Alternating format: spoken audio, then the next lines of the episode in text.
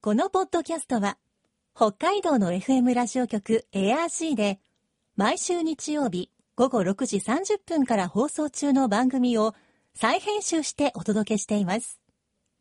世界の憧れ、北海道ブランド。ぜひお聞きください。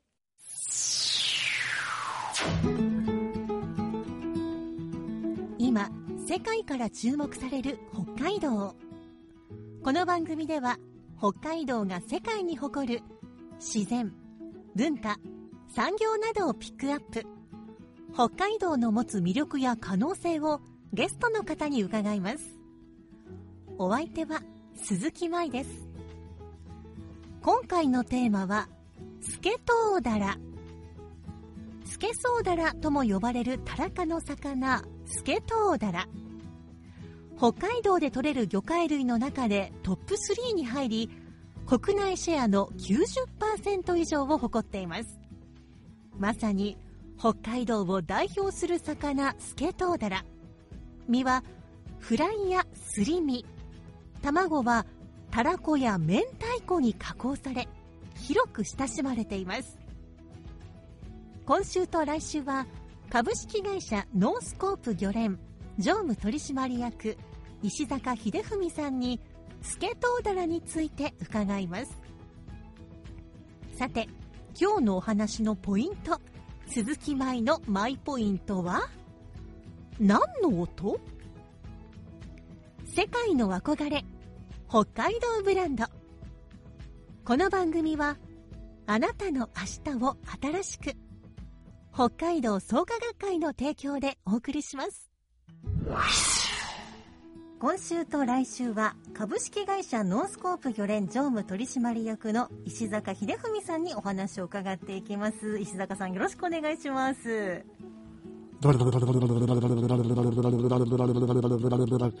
鈴木さん、この音って何かわかりますか？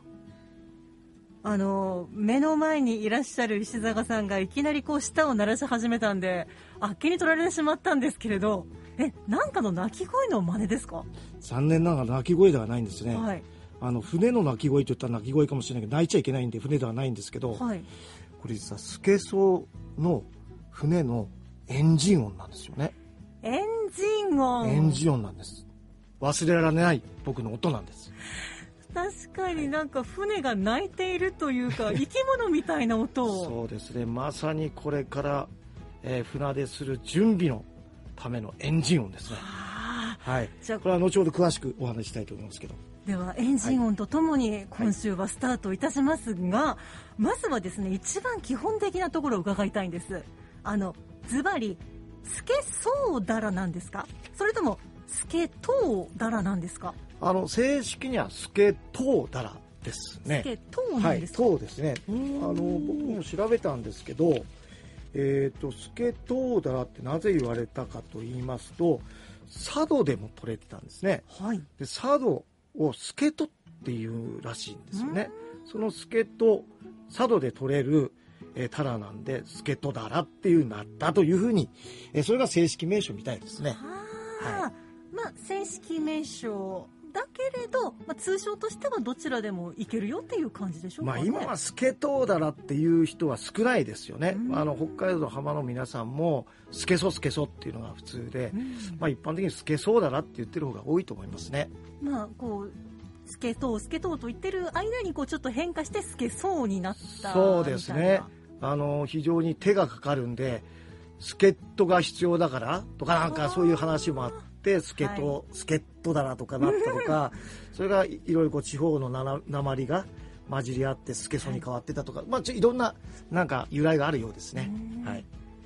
スケトウダラ国内で水揚げ量の多いところってどこになるんでしょうか？えー、と北海道では、まあ、日本東南から日本海、えー東北、オホーツク、えーそして道東、太平洋とあるんですけど、えー水揚げの多い順番でいきますと、えー釧路管内、次にオホーツク管内、えー次が渡島管内、そして宗谷管内というような、えー水揚げ量の多い順になりますね。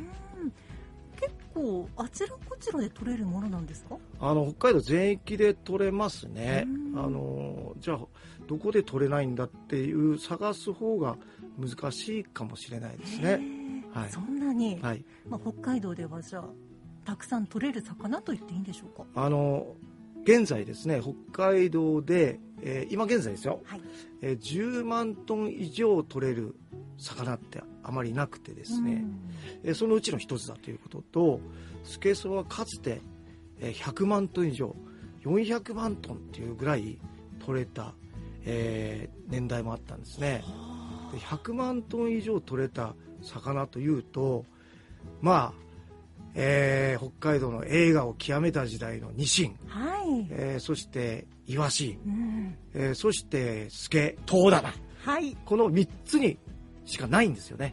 うん。非常に北海道では量の多い魚だと思います先ほど佐渡の方でも取れたという話伺いましたが、北海道以外でも取れる場所っていうのは？あの三陸でも取れることは取れると思うんですけど、うんやっぱり漁業ということでは圧倒的に北海道だと思って構わないと思います。圧倒的。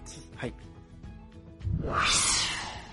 スケトウダラタラ科の魚かと思いますが区別の方法を教えてほしいんですが。そうですね。あのスケソもおタラもタラ科ですけど、えースケソとマダラどのように区別するかということですが、えースケソも、えー小さいうちはタラより小さいんで見分け方は簡単なんですけど、はい大きくなると本当にマダラかスケソが分かりづらい、えー時あるんですよね。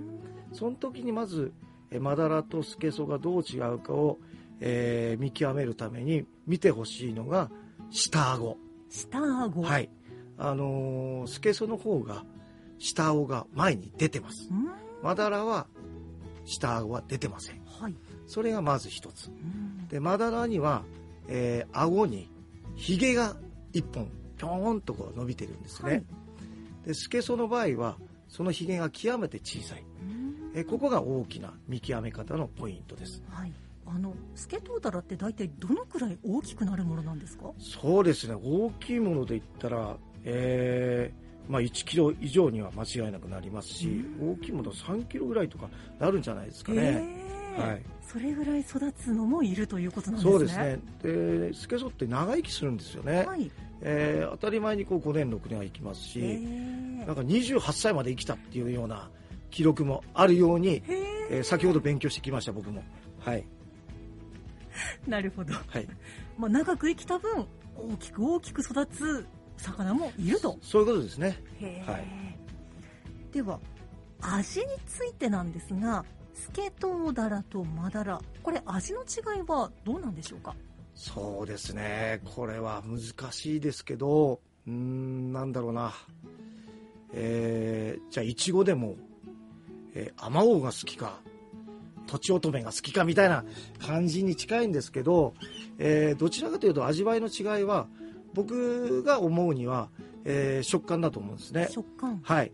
マダラの方は、えー繊維が、えー繊維質が強くて、うんえーどちらかというと、えーしっかりとした、えー歯ごたえを感じる。はいえースケソの方は非常に、えーシャイというか、えー身が、えー柔らかい。うんこれが大きな違いでしょうかねう。んで、味については、うーん、これも好みがあると思うんですが、えーマダラはしっかりとした、えー味がえー口の中に広がる。はいえースケソウは身の柔らかい分、えーすぐに、えーそのな鍋になんかすると、えー鍋と一体化したようなでもその中に存在感を示すようなそういったようなあの違いがあるかなと、えー食レポになれないかもしれないですね。こんなことじゃね。いやそんな違いですわ。いやあのそうでしたそうでした。石坂さんがご登場いただいた時は、はい。い、つも私お腹が空くことを思い出しました、はい今、はい。ありがとうございます。まあ、そんな風に同じタラカでもやっぱちょっと違いはあるということなんですすね。ねはい。うん。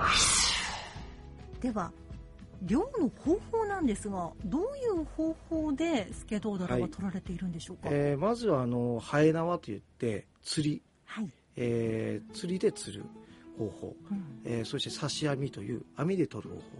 あと底引き網という漁法。この大きく3つですね。うん。先ほどのエンジン音はいを、はいはい。ひのこう泣き真似というか、はい音真似をされてましたが、ええ。その時はどんな風な量だったんですか、えー実はこのさっきの「ブルブルブル」っていうのはですね僕が、えー実はあの2001年に、えー仕事の関係で根室に、えー漁連の根室支店に勤務をしておりまして、はい。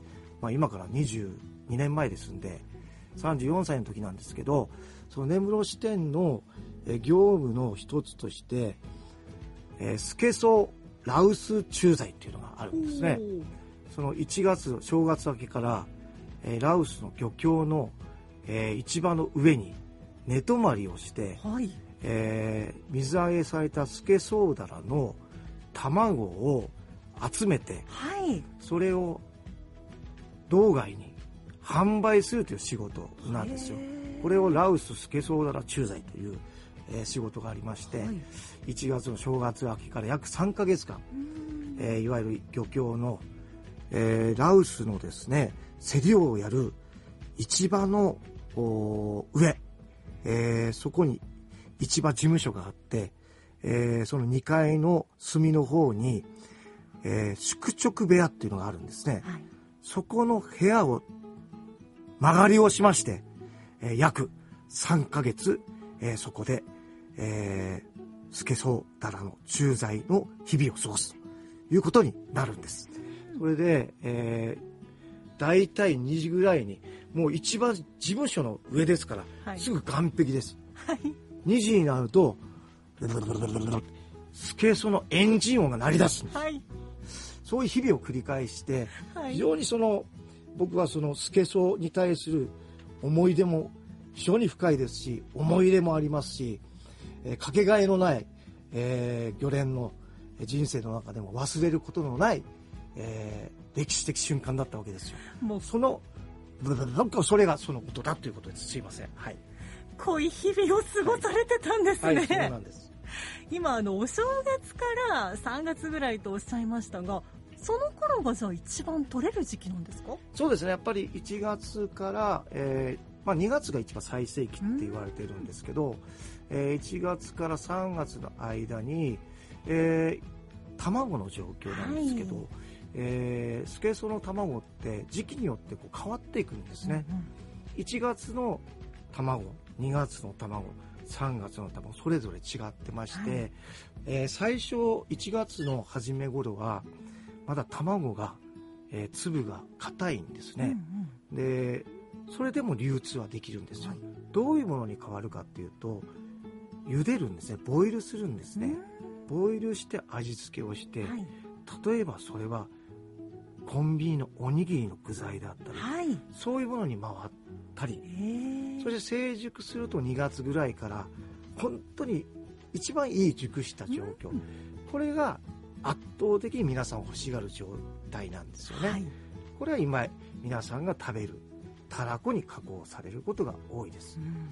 そしてまた2月下旬ぐらいになるとそろそろ産卵間近になってそうすると卵の粒子感が強くなって硬くなるんですよ、はいそれが悪いわけではないんですけどこの食感も実は良くて、うん。あの僕はどちらかというとそのたらこの方が好きなんですね、はい。まあ、そういう時期があります。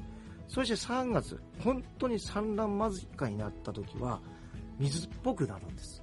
これが使われるのはよく皆さんが食べる明太子スパゲティだとかたらこスパゲティだとかああいうのに使われることが多いんですはい。それぞれによって需要が違うということでございます。どの状態の時もちゃんとこういろんなこう工夫をして美味しくいただけますよということなんですね。そうですね。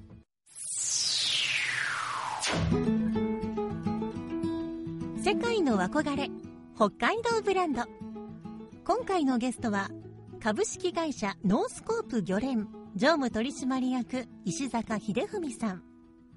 今日のマイポイントは何の音？でした。スケトウダラ漁の船のエンジン音でした。印象深い音でしたね。石坂さん根室にいた頃ラオスの漁協に寝泊まりして仕事をしていた、まあ、その頃あの音あのエンジン音が BGM だったんですね。来週はスケトウダラの海外人気。そして北海道ブランドとしてのスケトウダラについて伺います。さてこの番組では皆さんからのメッセージをお待ちしています。番組の感想やあなたの思う北海道ブランドなどぜひお寄せください。クオカード3000円分を毎月抽選で1名の方にプレゼントしています。詳しくは番組のホームページをご覧ください。北海道ブランド。そこには世界を目指す人たちの知恵と情熱があります。来週もそんな北海道ブランドに元気をもらいましょう。ご案内は鈴木舞でした。世界の憧れ北海道ブランド。この番組はあなたの明日を新しく北海道創価学会の提供でお送りしました。